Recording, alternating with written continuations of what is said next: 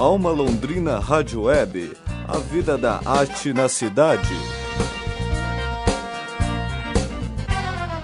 No último final de semana, artistas de todos os cantos do Brasil se reuniram para dar cor ao muro do cemitério São Pedro. O evento representou os 15 anos da coletivo Capstyle, grupo de grafiteiros formado em 2002 por Napa, Carão e Hugo. Isaac Souza, coordenador da Central Única das Favelas de Toledo, Paraná, conta que há seis anos pratica as técnicas do grafite. Junto com o grafite vem a questão social também para mim. Eu sou um cara que era envolvido com crack, e teve toda a história de recuperação das drogas e uma série de outras coisas.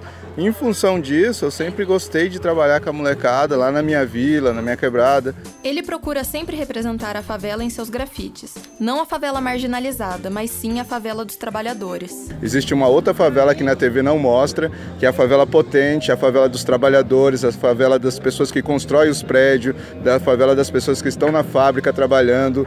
É a favela potente vibrante, de muita diversidade, de muita gente produzindo. O evento contou com o apoio da Secretaria de Cultura, Assistência Social, CMTU, CODEL e pelo superintendente da SESF. O final de semana foi marcado por diversos workshops culturais, jovens de projetos sociais dançando hip hop e mais de 60 artistas grafitando a Avenida Rio de Janeiro.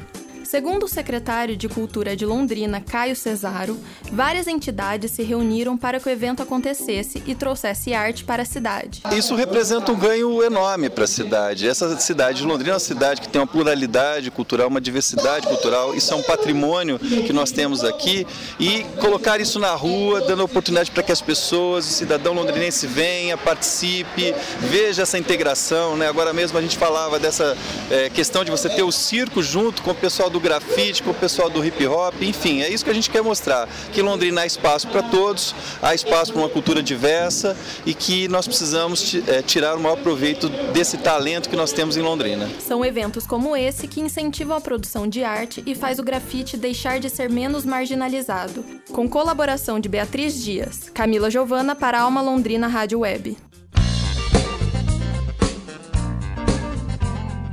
Alma Londrina Rádio Web a vida da arte na cidade.